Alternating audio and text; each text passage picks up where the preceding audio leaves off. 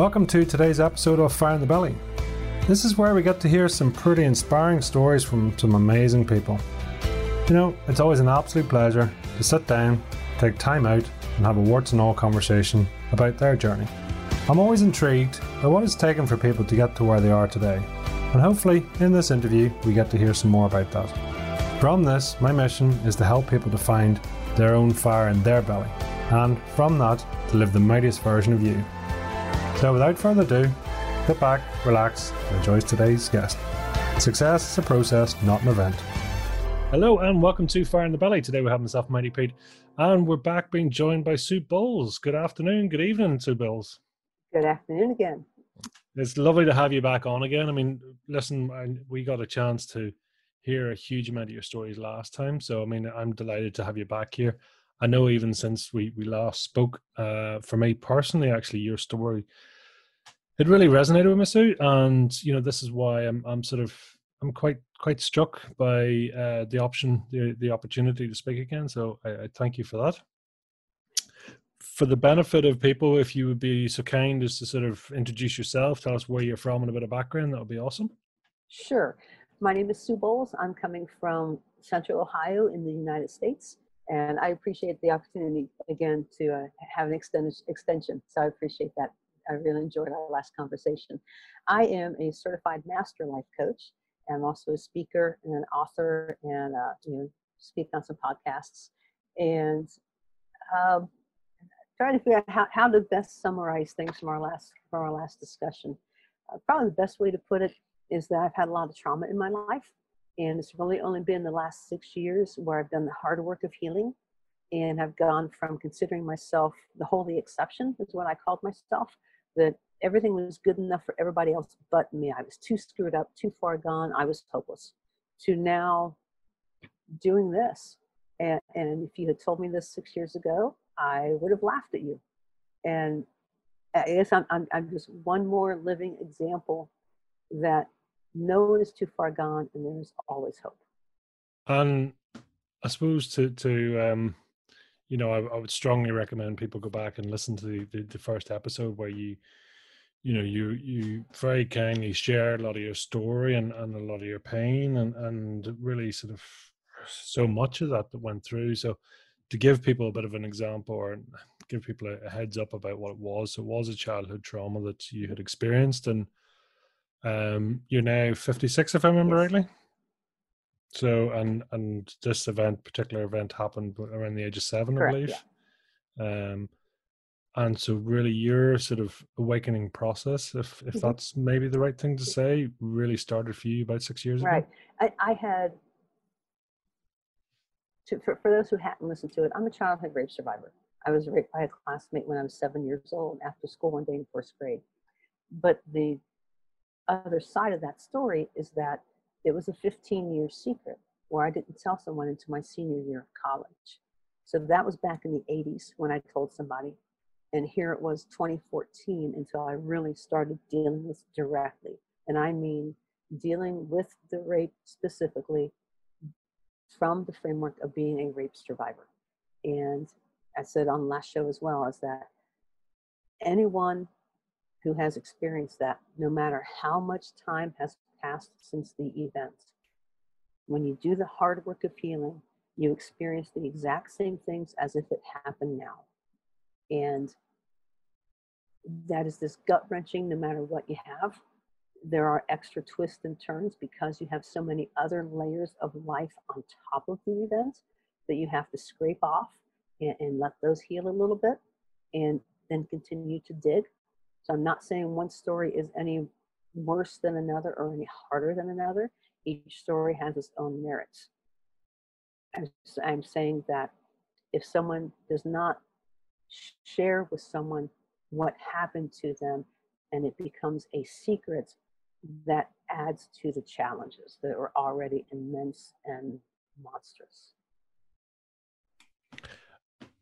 Thank you again for sharing that. And you know, it's it's there's so many. It's a it's a tragedy in so many levels. You know, one for the physical event itself. You know, and and, and actually what happened, but then the 15 year secret. You know, and that's it's it's heartbreaking in in so many ways as well let alone the sort of the life that you had, it, uh, you know, up really sort of ongoing thereafter. You know, so it's it wasn't just one event. It's it's it's impacted your whole life, right? It has, and now that I'm on the other side of healing, and, let me back up. There are still things that were offshoots of being a rape survivor that I still struggle with now. And, and, and I, I'm, I'm more aware of them. I have a better toolbox to be able to deal with them and handle them and keep them under control. But there are still effects of it. And, and a lot of it has to do with you know, inner security and um, being seen and being liked and, and those kind of, you know, be, feeling like I have value. So you know, there's still aspects that still affect me. I'm just more aware of it and I'm able to better balance that. And, and because I'm aware of it, be able to counter out, counterbalance it so, so that it doesn't get out of balance. But yeah, it, it affects so many things. And excuse me, I didn't realize, it wasn't really until I was writing my book that I realized a lot of things. That ended up being very therapeutic. I learned a lot about myself when I wrote my book. So, um, but you know, while I wouldn't wish that experience on anyone, and let me say again, the only person who did anything wrong that day was Bobby. It was not my fault. It was not anybody else's fault. Nothing that transpired after the event was wrong in any way. It was, it was, so I'll, I'll leave it at that. Bobby was the only one in the wrong that day. But what I can say is that and I don't want this to sound bad. It's going to sound weird to a lot of people. Looking back now, while I don't like the event, and I would certainly change that event, I wouldn't change the process that I have gone through through the healing process. And, and, it can be very hard to separate those two.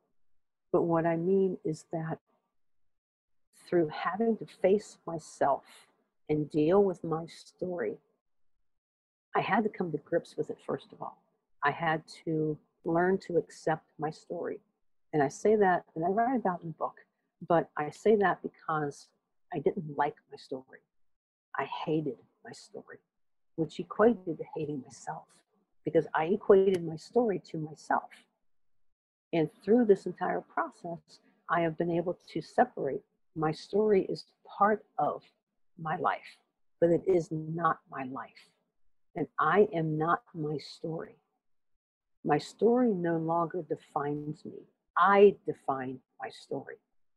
And I now allow that event in my life to be one part of my story, but not the entire story. So when I say I wouldn't change the process, that is what I mean. And, and if anyone has gone through a similar experience, first of all, my heart goes out to you. I am sorry you had to deal or you are dealing with that. And you did nothing wrong. And I want to encourage you to stick it through.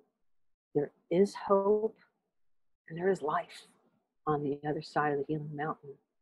But as I said before, you have to go through it. And I'm one person here to say it is worth it. It's worth every time you want to punch a wall, every tear you cry, every time you want to withdraw, every time you think about things you shouldn't do. It is worth every single time because you are worth it and you will get through to the other side. I think from what you you know said and what resonated so strongly strongly with me the last time is the the volume of clarity you had got in the last six years. And that's the mm-hmm. bit that really struck me in terms of one, how long the event, how long you'd carried it, you know, between the secret, between the processing and, and of course life life goes on as well. There's other stuff in life, you know, just all the you know, the, the living, the surviving, the sort of earning a, a wage and doing everything else is ongoing. So this is layered in all through that but then the clarity you have achieved you sort of more recently and i think that's what blew me away in terms of you know how actually you've you know you have completely changed the polarity of the story. If I, if that's a fair thing to say. Sure. It, it, yeah, that, that that that basically resonates with what I just said. That my story no longer defines me. That mm. event is no longer my story. Mm. It's one part of my story, but it no longer defines me. The the term, you know, sort of child childhood rape survivor, it almost doesn't feel like a strong enough title, if you don't mind me saying. You know, it's it's almost mm. because whenever you're surviving, there's there's always still a sort of a, a master child relationship there, if that makes sense. Okay. I don't know. I don't know if I can eloquently put this across, but it's you know, a survivor sort of means to have had a survivor. Then you have to. It has to have. There has to have been an event. So you mm-hmm. you sort of you are something after the event, whereas actually you mm-hmm. you've always been something. So I was just okay. curious when you used the, the term, and I was wondering, you know, is there a is there almost a next level to that when you take ownership and and you know when that as you say you control it you know you control the story not the story controlling you. Mm, that's a good question. And i use the word survivor over victim because if i if i call myself a victim i continue to let it control me and mm. identify and define me. And when i use the word survivor that's a very empowering word because it means I control it. Mm-hmm. And and yes, I, I, I lived through the attack, um, and I lived through the effects of the attack, but I, I'm more than that attack, and I'm more than the effects of that attack. Of course. What yeah. would be a stronger word? I don't know. I mean, warrior comes to mind, but I'm not going to say I'm a warrior for childhood rape. Mm. You know, Mm-hmm. Um, you know, I, I, I don't know what would be a stronger word. Mm. Um, to, you know, to me, you know, warrior is definitely stronger, but I don't think it is an accurate. I don't think it fits for this particular situation. Yeah, I mean, it, it, it was just one of those things. As you were speaking, I mean, it, it it doesn't do you justice.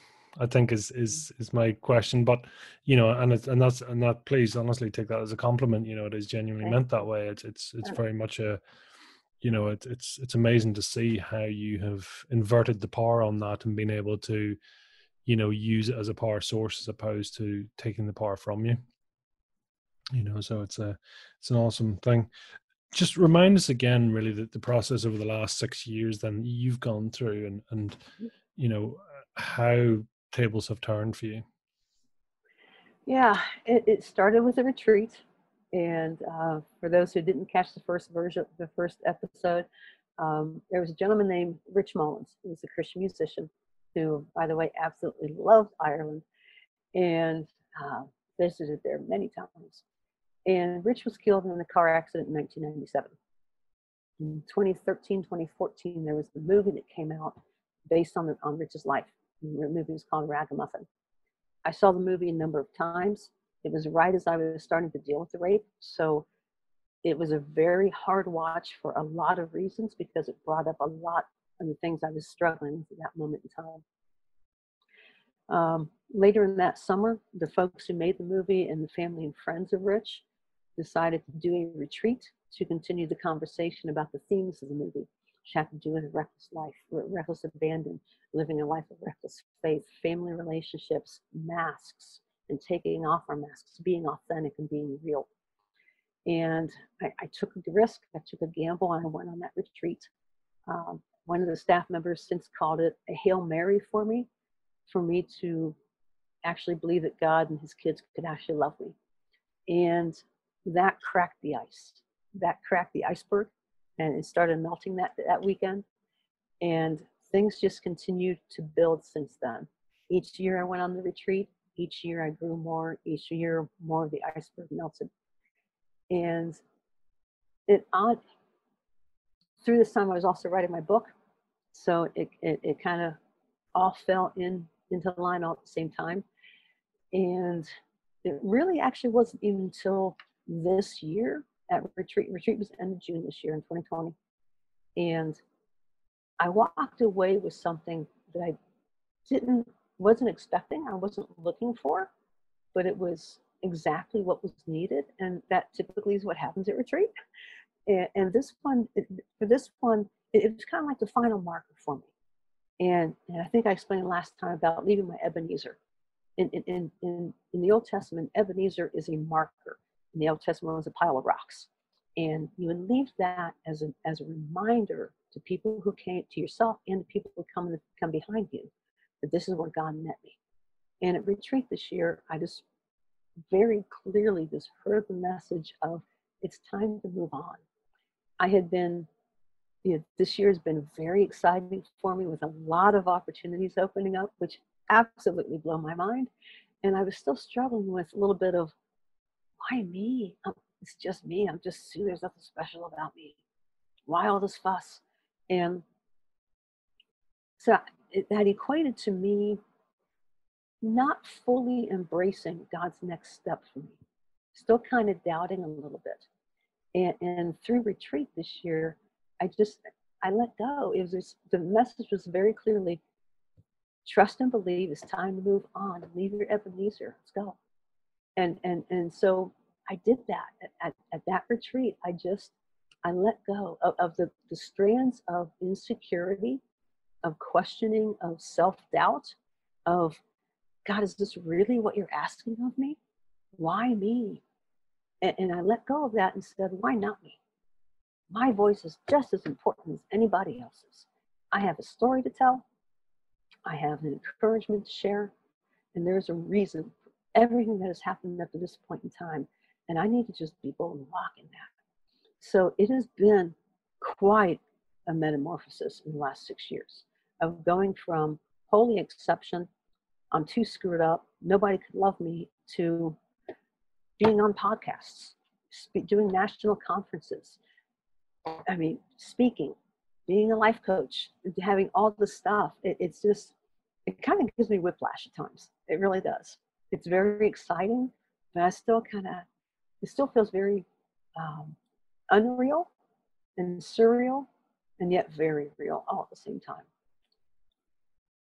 I love that. I mean, that's, I mean, one, it's very humbling, but, you know, also the, the fact that you're actually finding your voice, yeah. you know, it's a, it's, it's a beautiful place to be. It is. And, and that's, that was half the struggle over the last six years of, of the process of finding your voice starts with believing that you have a voice and that you have something to share and that it's worth hearing and that boils down to having to believe that you have worth and that you have value. Because when someone has victimized you, when someone has raped you, when someone has, has and you've been a victim of trauma in whatever way, you've been told you don't matter. You have no value and you don't matter to anybody. And especially when you don't know how to process that, then you start to believe that. And it becomes a self fulfilling prophecy, and you get caught in that trap and to go from to go from that and having to start start to believe and trust and, and it started with trusting uh, what others were telling me. And i had to just keep having them tell me and let them tell me let them tell me. And i didn't ask them to tell me they just told me in whatever different ways. That i had a voice and that i mattered. That's why that retreat is so special to me because those people just loved me I said it before, they were Jesus with skin on. They didn't judge me. They didn't woulda, shoulda, coulda me. They simply said, We love you. And God loves you. And we're going to sit with you through this.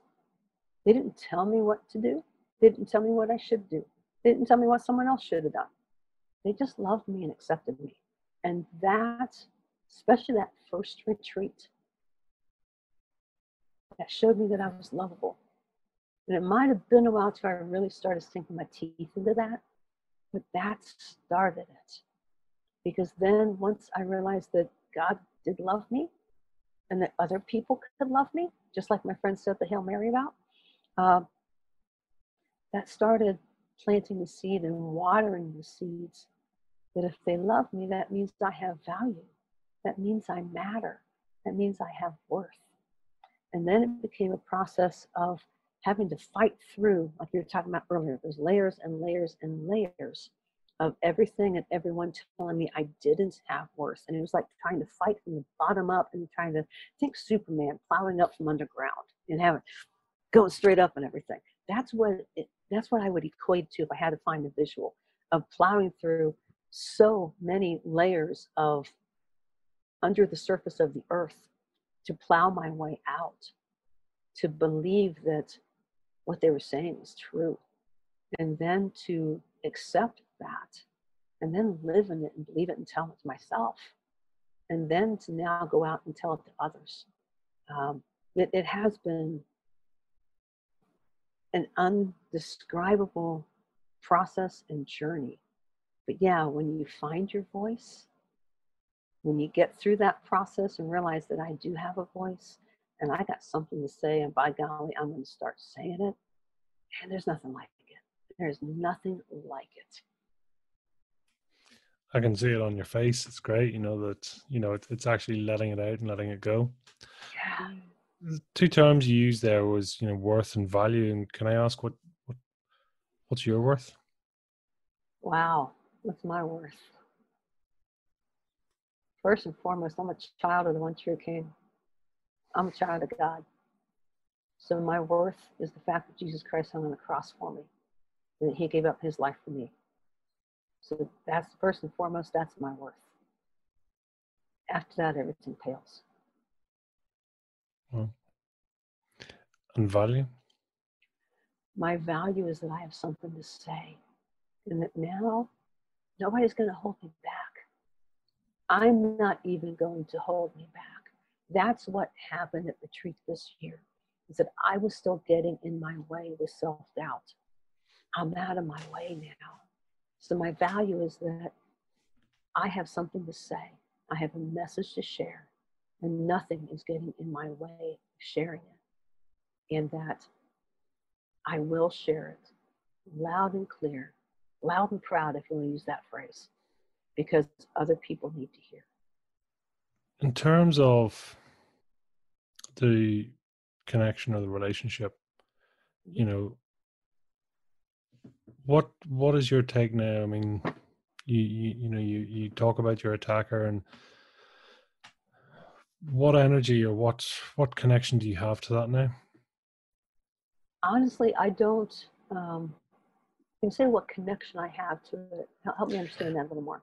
I, I suppose what I'm really getting at is is toward forgive, forgiveness, if it's possible. Oh, yeah, yeah. And, and it took a while. For the longest time, I, went, I thought I forgave Bobby, and it kept coming up with my counselor. It kept coming up, and I always thought forgiveness was the one and done, and I realized that wasn't the case. And maybe that's something somebody needs to hear. It's just because you forgive someone something once doesn't mean you're not going to have to do it again and again and again and yet again. Because each time it's forgiveness at a deeper level, it's forgiveness at a more substantial level and a more foundational level. Um, as I've gone through that process, as I've worked with my counselor, I, am to the point um, if I uh, I don't know how it would be if I ever came face to face with Bobby again. And, I, I really haven't given that any energy. But I know I can say with surety that I feel compassion towards him because something had to be going on in his life for him to do that and for him to have knowledge of that at age seven. And that saddens me for him. So I pray that somewhere in the course of his life, he's come to terms with whatever was going on in his life, and he was able to turn his life around and did not become a further offender. Yeah, it's such a. I mean, they talk about forgiving and and then forgetting. I mean, I don't think it's ever a thing that you'll. Well, will you? I don't know. Will you ever forget? Can you forgive and forget, or is it? Is forgiveness sufficient? I think forgiveness is sufficient. I, I this is going to sound weird. I don't know that I ever want to forget because, and, and let me let me try to process this while I say this, because I, like I it's going to sound really weird, and I don't want to lose anybody. I don't want to forget my story Hmm. or this chapter of my story because it allows me to have credence and, and authority, if you will. Um, permission is the better word. It allows me permission to speak into other lives. And I Hmm. don't want to lose that. You can speak it all you want, but as someone who has lived through it, it gives me authenticity. And from one survivor to another, authenticity is where it's at. And authenticity breaks through the wall and makes you not just another person telling me that, but a living example of, of okay, maybe it is possible. So when I say I don't want to forget, that is why, because it gives me authenticity and I can now use that to influence other lives. And that I think that is that's so strong. I can understand that you know to remove that event would leave massive sort of holes in in your life journey as such as well. You know, so it it it's I suppose it's almost like a, a knot in a tree or something else. Eventually, it just becomes all inclusive, but it's it's neither you know it's neither harmful nor an issue anymore. It's just it is just is. Yeah, and, and I, for the longest time, I couldn't understand how anybody could ever get to that point. I, I, I just I thought that was fake, or or or I thought that too was good enough for somebody else, but not for me. That wasn't ever going to happen in my life. They didn't understand, and it wasn't so much them didn't understand; it was me that didn't understand. Now I understand. Now I get it, and. Um, I can say being at peace is a wonderful place to be. I can say it does not come easy and it is hard fought. And for the longest time, I thought was out of, out of reach and out of grasp. And again, the process of the last six or seven years is what brought me to this place. But it, it was because there were so many people surrounding me that loved me and believed in me and just accepted me for who I was. They were people who showed me the love of Christ. And had I not had my relationship with Christ to start with, um, I don't know I'd be in this place. Is there an element here, and, and again, I want to phrase this correctly, but is there an element where you have to forgive yourself too? Oh, yeah. Oh, yeah. I went through all the woulda, shoulda, couldas. When I was first dealing with Amanda is my counselor, and when Amanda and I were really getting into it and digging into it and dealing with it, I went through everything a current day survivor goes through. I went through it's my fault. I did something wrong. I should have known better if I had only not done this? What if I had done this? Where was God? All this, some, some of the things we talked about last time. And um, I shared it last time, I'll share it again. The hardest homework Amanda gave me was we were first starting, she would give me homework each week. And she's the only counselor that's ever really done that. And I, I, I really liked her homework. I think for all the time except this one time. and, uh, and now I even appreciate it even more.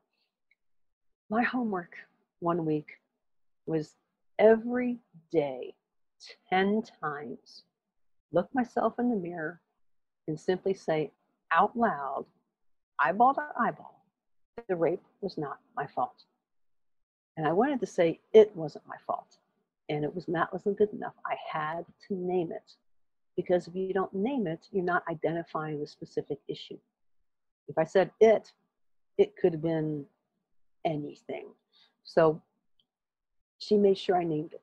And for the first couple days, that was hard. I said very emotionless. Was, the rape was not my fault. The rape was, you know, and, and, and it wasn't, I didn't say it 10 times, you know, at once. I, know, she wanted me to stagger it throughout the day. And for the first couple days, that was really hard, and I was not buying it. I was not buying it. It was lip service, literally, just lip service. And after about the third day, the words started coming a little easier.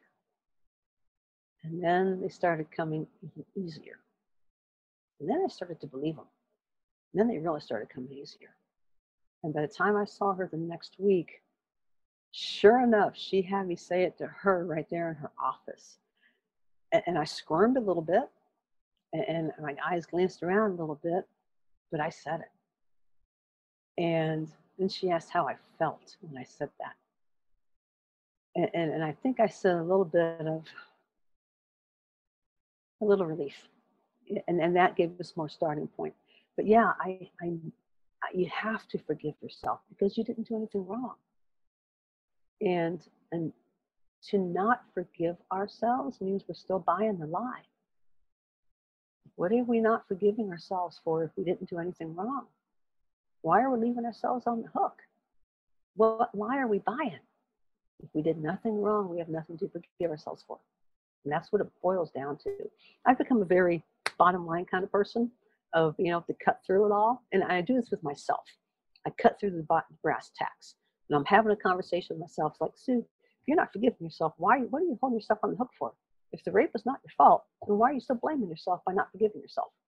I'll have these conversations with myself, and that is what it boiled down to for me. If I believe this, then this is the action that needs to happen. If I believe the rape was not my fault, and that Bobby was the only one that did anything wrong that day, then I need then there's nothing to forgive myself for. That's a big leap for a long time. Like I said, I didn't get there overnight. I struggled with that one for a really long time. But I did get there.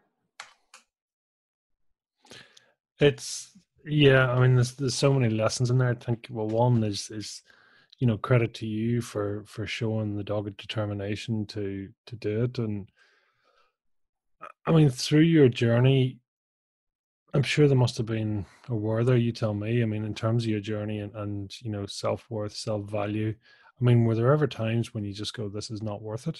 I mean does that does that happen? Uh yeah i use that phrase with my counselor an awful lot. So awful lot. And, and and the story goes like this. There were many times when she would challenge me with something. Uh, might have been when we were working on boundary issues or whatever, or in relationships with somebody. And I was like, it's just not worth it. Yeah, she would be pushing me on something, and, and I just kind of put up the wall. It's not worth it, you know, and just kind of bail out. And she would look at me, and, and I write about it in my book. Uh, she would look at me and say, "What you're really saying, Stu, is you're not worth it." and I was like, ouch, I don't like that, but it's true. And um, so, yeah, I went through that a lot. I heard that from her a lot in the early earlier years because she was she was right. Because when we believe we're worth it, we will go through whatever it takes to get to the other side. We will fight and crawl and and, and dig through whatever we need to to fight for ourselves because we know what's on. We may not know what's on the other side, but we believe in the hope of what is on the other side. Because we've seen enough of a glimmer to know there's something on the other side that I want. And I'm not going to let that out of my reach. I might have to crawl on my stomach through some slime, but I'm not going to keep laying there in that slime because there is something on the other side so I'll go through whatever I need to because I still believe in what's on the other side. Yeah, I, I mean, I'm, I'm, I love that the fact that you know to get that clarity. Um, I suppose I mean for me, it's it's you know you're the epitome of like the iceberg effect. You know, it's like there's been so much gone on under the water to to present you as you are today. Mm-hmm. You know, and it's not I think there's, there's two parts to that. One is to say it's, you know, it's it's it's a journey, yeah. uh, and there's a hell of a lot of hard uh-huh. work and and determination and bravery. I think is is the right word. Maybe bravery, um, courage. Sure. To to to to do that. Are you proud of yourself? I'm mighty damn proud of myself, and it took a long time to be able to say that, because again, that shows how much I believe in myself and that I have value and worth. What I hmm. have gone through. Um, I don't say I'm proud of myself to puff myself up because it's not about me. It's about the grace of God in my story. And that's what I want heard. That's what I want heard is that it is not about me, it's about God. And it's about God's love and grace and, and me clearing out all the junk so that it can flow more, so His grace can flow more freely through me to other people. So I, I'm, I'm proud of the work I've done so that I can get to this place. And, and, and but I don't want to become prideful about it. Like, look what I did. I'm so great because I did this. I, I, I don't want that. And I hope it doesn't come off that way. Because, like I said before, without the grace of God and God's love pouring through other people, and ultimately my relationship with Christ being that foundation, I don't think any of this would have happened. Without that, I probably would be dead by now. Dead serious. Mm, at my own hand. And that that's the harsh reality, I think, as well, when people don't have that belief, understanding in their lives that uh, it's harsh to you know hard to say but it is you know if you don't have something else then those questions of is it worth it am i worth it are going to fall on fairly fallow ground? I think ultimately we all want to believe in something bigger than ourselves. If the world, if, if, if what we have now is as good as it gets, I was going to leave it right there. Uh, you know, that hope that um, that I call nagging optimism that there's something bigger and better is what keeps us going.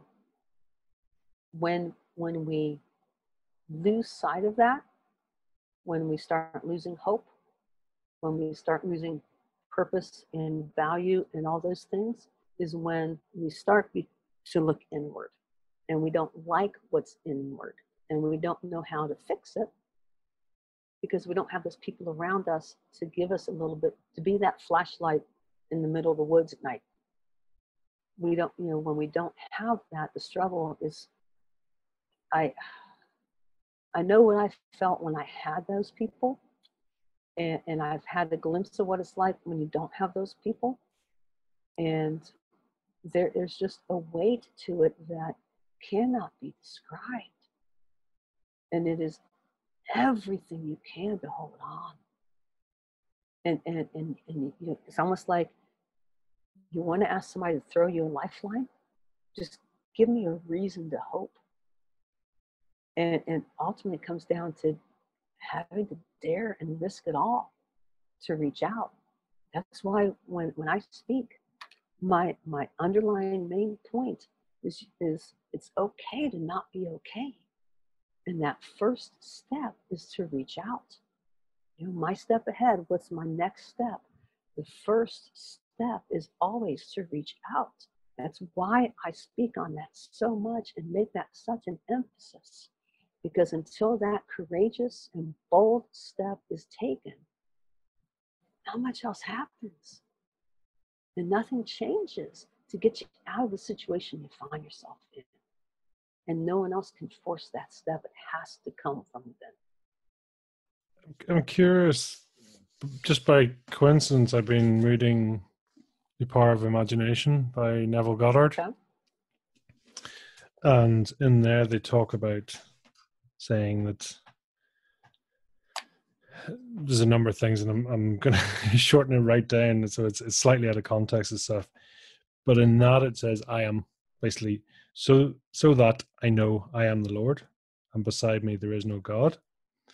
But then further on, it's saying, now that I know my awareness of being is God. I, I know I've, so the I know that I am, the, the, the person is I am uh, the Lord. Mm-hmm. And the second part, really, that I've I've just particularly highlighted here is saying, uh, I know my awareness of being is God. So there's two parts, and I, I'm I'm curious just you know, one, I, sorry, I know I've just thrown you completely in the dark end here, but no, that's cool. That's cool.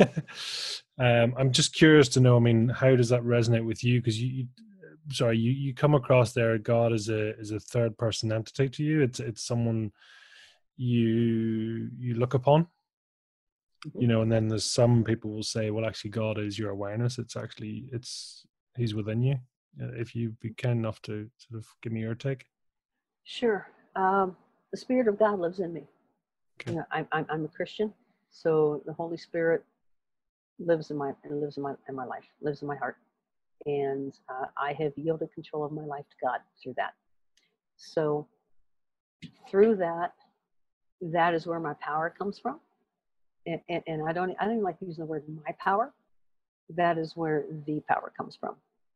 That's where the power to endure everything I've endured the power to, and the courage and the strength to go through the healing mountain comes from.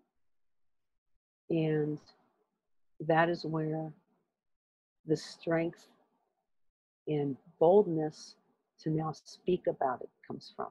It all comes from the Holy Spirit dwelling in me because that is what gives me life. That is where my life comes from. That is what gives me purpose. That is what is larger than myself. We all have the capability of making ourselves really big.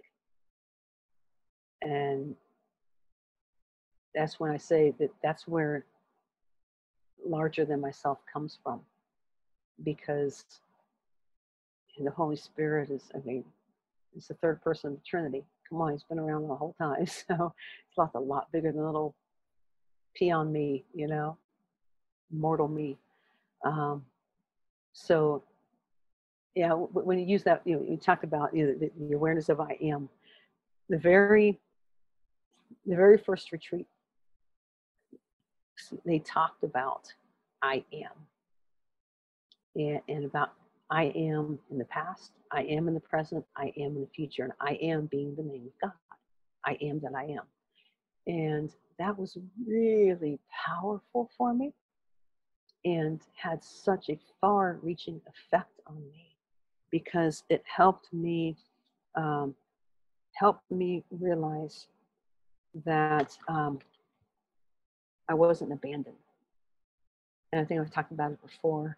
Of one of the things I had to deal with was being hacked off at God.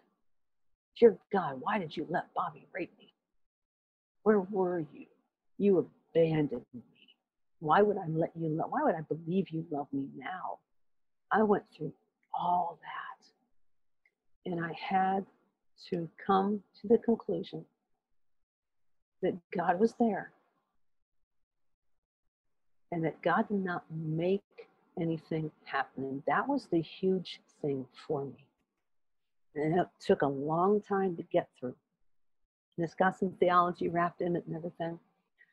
But what I mean by that is that ever since Adam and Eve screwed it up for the rest of us, is the best way to put it, we we live in a fallen world.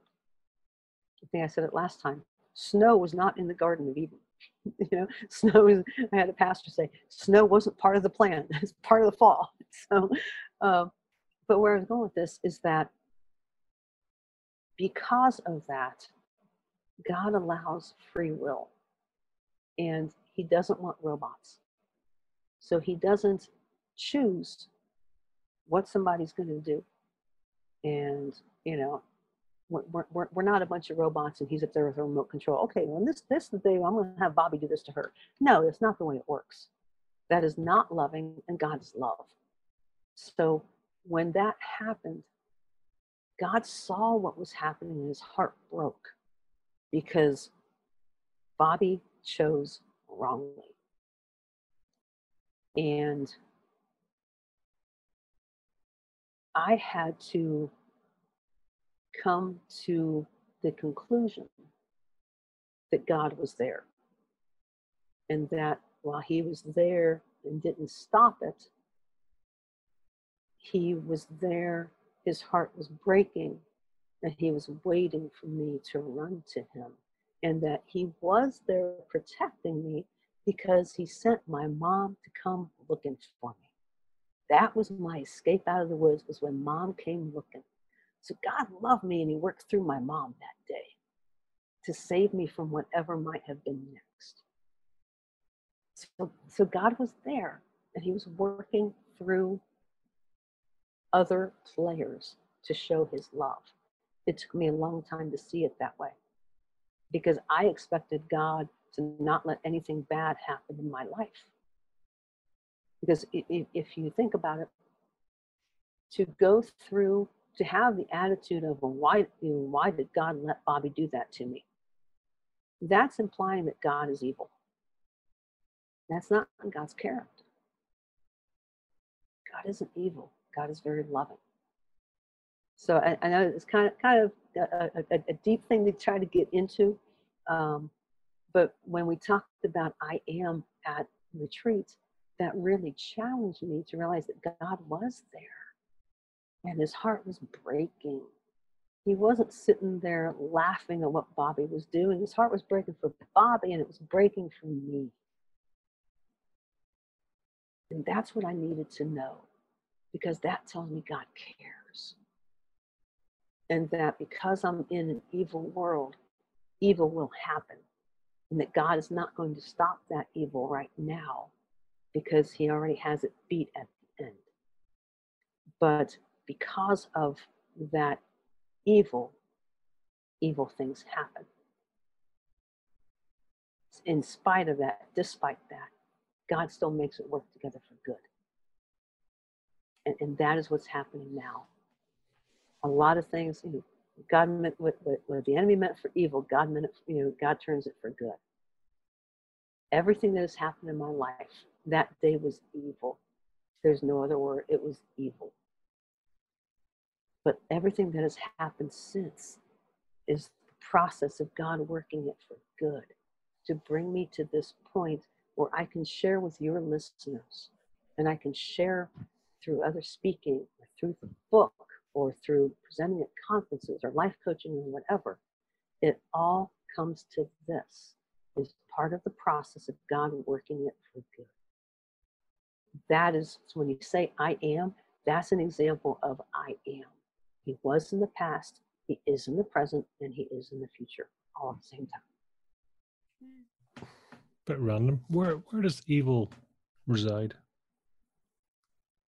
Where does evil reside? Mm. Satan. I mean, it, it, he's the source of evil. And then, you know, it, it can it, it resides in the hearts of all men. And there's only one one cure, one rescue for that, and that's Jesus Christ. I mean, I'm sure what's the expression, you know, to err is to be human, you know, so we're we slip off the bandwagon then again, right? Oh yeah, oh yeah, it, it, it, and no one is perfect. There, there's no one perfect but God. You know, there's no no one is good, not one is, is, is what the Bible says. You know, you hear the question, why do good, you know, why do bad things happen to good people? And, and I had a pastor say it one time, and I love it ever since. That's the wrong question. The wrong question is why do good things happen to bad people? Because the Bible says no one is good, not one. All of us have sinned and fallen short of God's glory. Every single one of us. You know, it, to share a little bit about uh, the Bible, in James 2.10, it says basically, if you are guilty of breaking one commandment, in God's eyes, you're guilty of breaking them all. Well, let's see, I've lied, I've stolen, you know, I've done all these things, you know, so I guess I'm screwed, aren't I? But God says, no, here, here's the out. Here's the hope. The hope, the cure is in my son, Jesus Christ, and allowing him to take control of your life. I'm evil. I'm an evil human being in and of myself. Left to myself, all of us left to ourselves, we aren't going to like ourselves.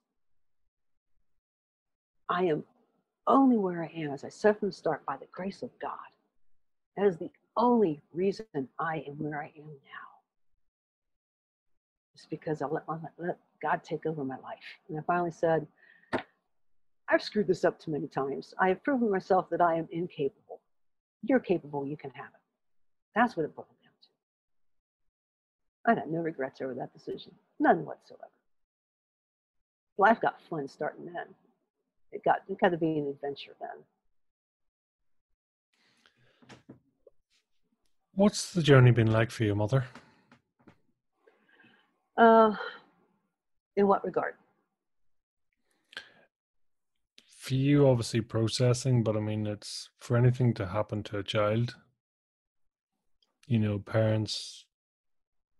I know myself. You know, you, people say, "Well, I'll, I would take the pain any day of the week to save, you know, the pain from my child or whatever." And and I'm just, you know, you have gone through a whole whole process mm-hmm. journey you know but i'm just curious you know your your mother and and you know the people around you it's a journey for them too right it is and, and that's you know, the first thing i put in my book in the acknowledgments is a thank you to my mom and dad and and because um, you know while a lot of things happened growing up that weren't right you know because i better understand the pain they were carrying in their hearts I better understand why think why some things happened. Again, doesn't make them right, but helps me. But our relationships are restored, and they're better than they ever been. There, there was one time where I was so mad at my mom. I I didn't use this word of anybody else, but internally, I consider myself estranged from mom. She's across the hallway from me, 15 feet away, and I'm her caregiver. I don't think we're estranged anymore. You know, um, you know, my dad is was my biggest cheerleader. Now, you know, when I told dad, you know, because neither mom nor dad knew about it until the last 10 to 15 years. And um, mom knew before dad. You know, and, and, you know, reactions are hindsight, you know, so I'm not going to get into that. Um, but you know, I think the look on my dad's face said it all. When I told him, he at first he just went. Then he looked at me and just hugged me. And then since he has said that it's probably good he didn't know at that time because he would have gone looking for somebody, you know, as any dad would have. Uh, my brothers have since said, said he wouldn't have been looking at alone. So, you know, you know, you hear all these things um, that as adults we joke about you know, but um, you know, I, I my story because I've been so public with it is also my family story, and, and you know, my siblings.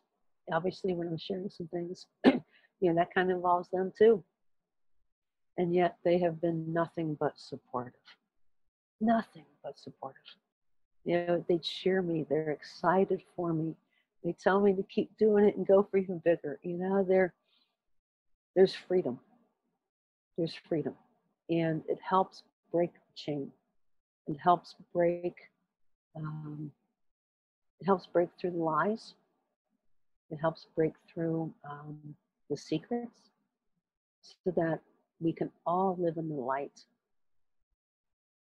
And while we might still, you know, while we acknowledge the past, it gives us more appreciation for the present and we treasure the present even more because we have now what we didn't have growing up so we all we all sink our teeth into it what's what mantra do you live to now hmm what mantra do i live to my motto you only have to be a step ahead to help the person behind you yeah, I don't have it all figured out. I haven't arrived.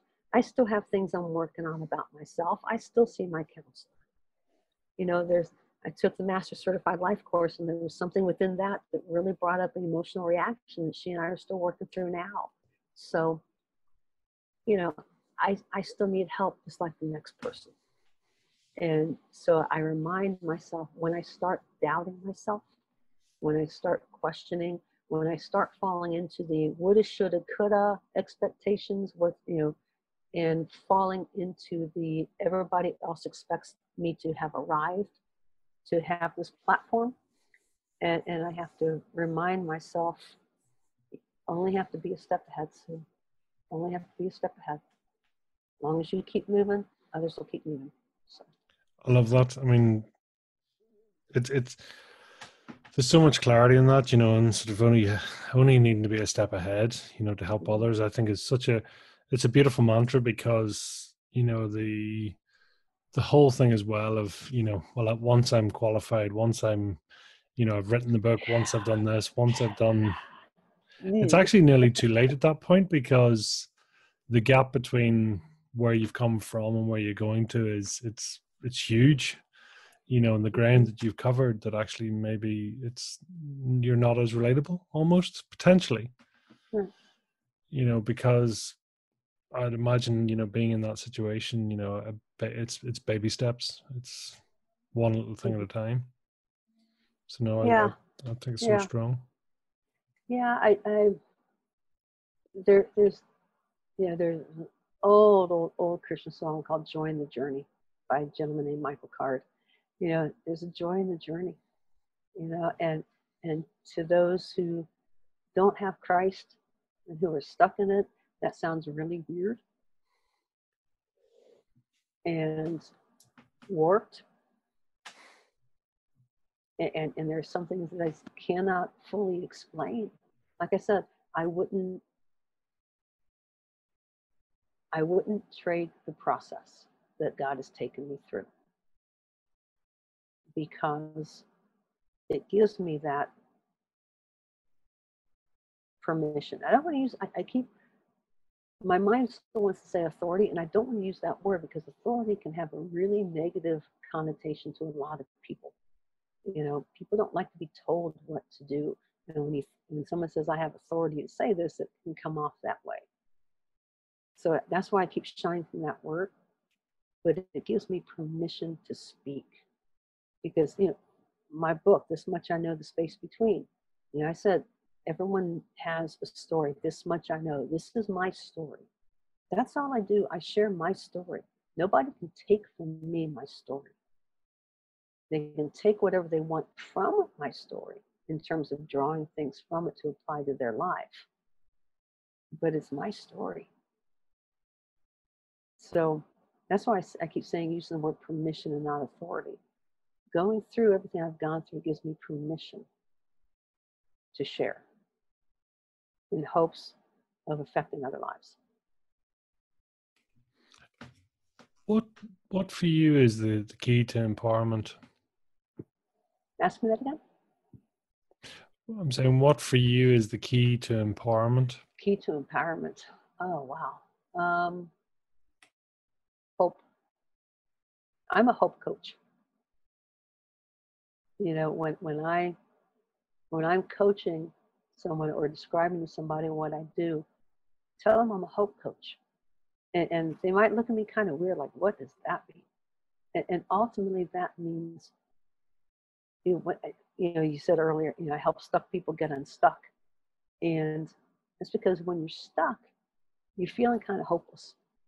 You know you can't find the way out. You don't know where to go. You're overwhelmed. And as a hope coach, we, we journey together to find the way out. And, and when they, when clients start seeing a little bit of movement, it might just be a pinky toe movement of just one small step forward, their next step in an area. To see them come back with a smile on their face and a twinkle in their eye when maybe the week before they were kind of like looking like deer in the headlights because they did they were so overwhelmed with the gravity of the situation they didn't know where to start. So together we find one little place where there's a natural opportunity but they're the ones doing the work. And but when they do that work and they and they come back and they say that was okay. Then they, they start seeing that hope that glimmer of light. So hope I love that. So tell me, what's what's your style as a life coach? I mean, what what what do you bring to the table? First of all, I bring you know I bring um, I'm a very easygoing coach. You know, my style here is is my style when I coach, because you know we're in it together. It's a journey. It's a process. It's it's it's it's an adventure, and, and it's not a hierarchy. You know, coaching by the nature of coaching, the client is the one calling the shots. The client is the one setting the agenda. The client is the one determining what they want to talk about, and and you know they they drive the boat. So I get to go along for the ride and maybe point out a few scenic things along the way. Along the way, um, what I what I how I describe it is, you know, when when I, when I start when I start working with somebody, we we talk about you know what's going on with the current situation. What are they doing about that situation? How are those things working? What's work with what they're doing? What's working? What's not working? What do they want to see changed? How would they like to change that? What are some ideas they've had? What are their thoughts about those? How could those become, you know, an implementation step? And then as they work on that, as they implement that step, how did that go? Did it work? Did it not? And it's a continual process of, of, of sharing situation, what they're working on, how those things are working, coming up with new skill sets, new ideas, new new approaches to things, evaluating that, and continuing to build on it. That's how each client takes their next step. And, and that, that process is applied no matter what the situation is. So it, it, it's a journey and it's, it's a matter of what, what cards do we have in the hand? How can we make that into the best hand there is? What else do we need to make that hand even better? And let's lay it down and see how it goes. I love that. It's just yeah, the simplicity of it is is amazing. You know, just to to help people, mm-hmm. you know, and go forward. What what's your key message that you want to get out? What what do you want people to take away from listening to you? That there's hope. I'm living example that there is hope. When you can't see it, reach out to somebody. Take, mm. Trust somebody else. Uh, what, how, take the risk to believe that there's hope. And sometimes it comes down to that. When you are knee deep in it, when you're neck deep in it and you can't see the way out, sometimes you have to take the risk to believe that there's hope. And that alone is huge. And that's where reaching out comes in. So if you think about it, if you are at that last strand, if you are hope, feeling hopeless and just so overwhelmed, you don't know how you're going to get out of the situation. You don't know, you don't know where to start. You start believing that there's no hope. You start believing that self-fulfilling prophecy we talked about earlier of you believe the negative self-talk. And before long, you're just screw it, I quit. And sometimes you, it comes down to kicking yourself to take the risk to believe that there's hope. Because if you're at that point, you're not believing there's hope. So the risk is believing that there's hope. You don't have to believe it. You just have to take the risk to believe that it's possible. That's that's that's my message. Take the risk to believe it's possible.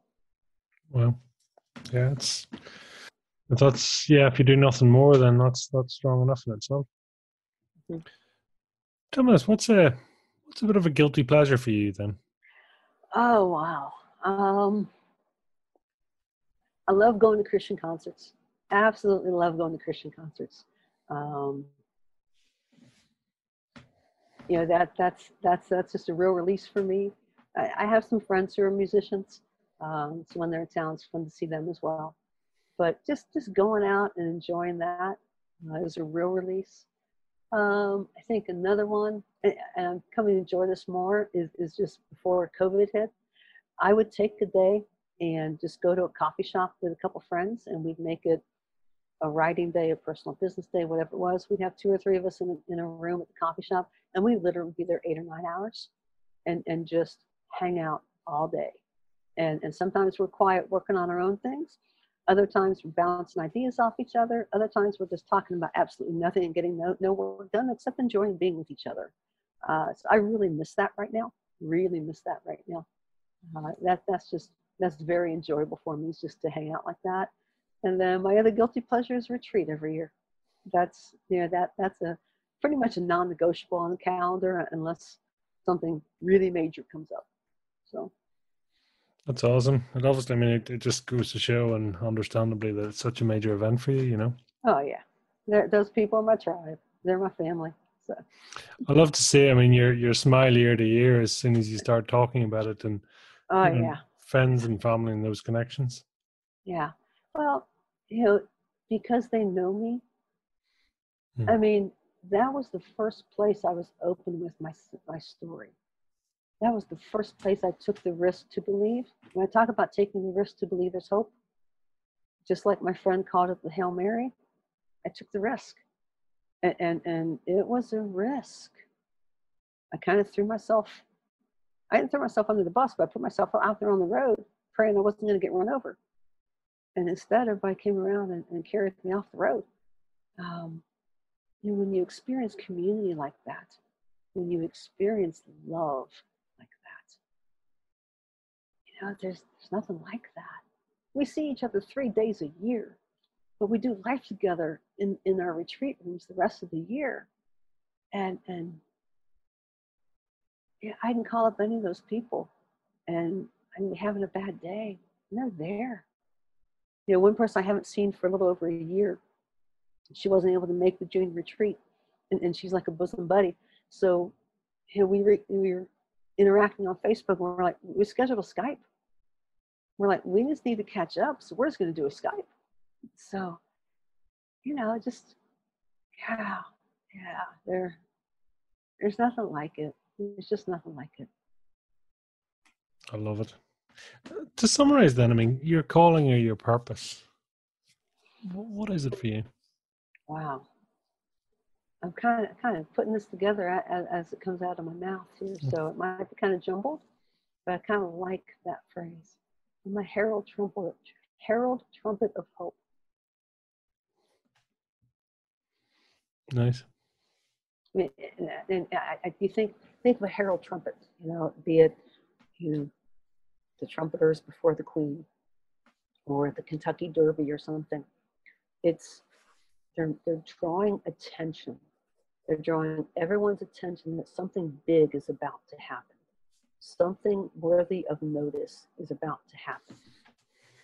I'm a herald trumpet of hope.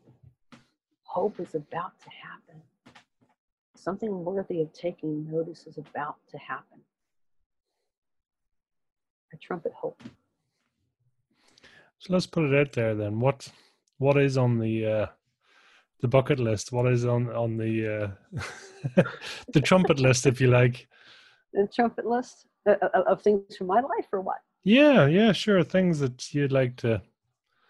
Oh wow, uh, a few things. Um, I want to go to the East Coast and see the lighthouses. I, above my computer screen, I have a, a, puzzle of a lighthouse up here I keep looking at. And, and I, I, I love lighthouses. And that goes back to uh, something at Kanakuk, that camp I worked out in Missouri. A gentleman named Billy Sprague was there. And, and, I've told the story about Billy when we had the ski trip in Colorado. But um, he had written a song called I Am a Lighthouse. And it goes, I am a lighthouse for lost, lost hearts out on the sea. I am a lighthouse because the Lord is living in me. And when it's dark out, His love is going to burn through the night. I am a lighthouse. He is the light. So I have loved lighthouses ever since. Um, you know, the cover of my book is a lighthouse for a lot of different reasons. And so that that's that's that's one is, is I want to see the lighthouses around the East Coast. Um, I also want to go to Guatemala.